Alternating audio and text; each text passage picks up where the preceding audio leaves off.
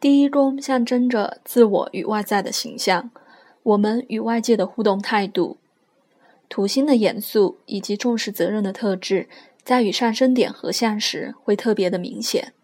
土星刚开始进入第一宫与上升点的时候，往往暗示新的责任的开始。我们必须对过去不愉快事情做一番检视。这些事情其实已经告一段落了。尤其土星在第十二宫时，宛如一场梦魇，就像是还债的痛苦日子，每天都要面对自己内心的谴责与外界逼迫的压力。于是，我们的内心仍然会汲取这些教训。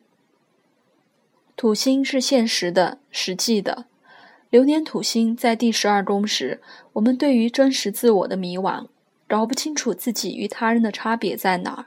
同时加上一堆过去的阴影与恐惧，一股脑儿找上门来，让我们搞不清楚人生的方向。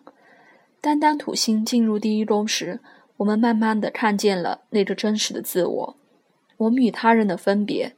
此时，我们也会展现重生之后踏实的一面，并重新建立自己的形象。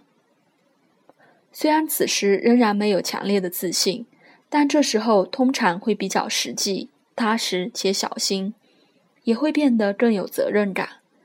的确，在某些方面，这个位置也代表自我发展的限制。不过，不代表没有发展的机会。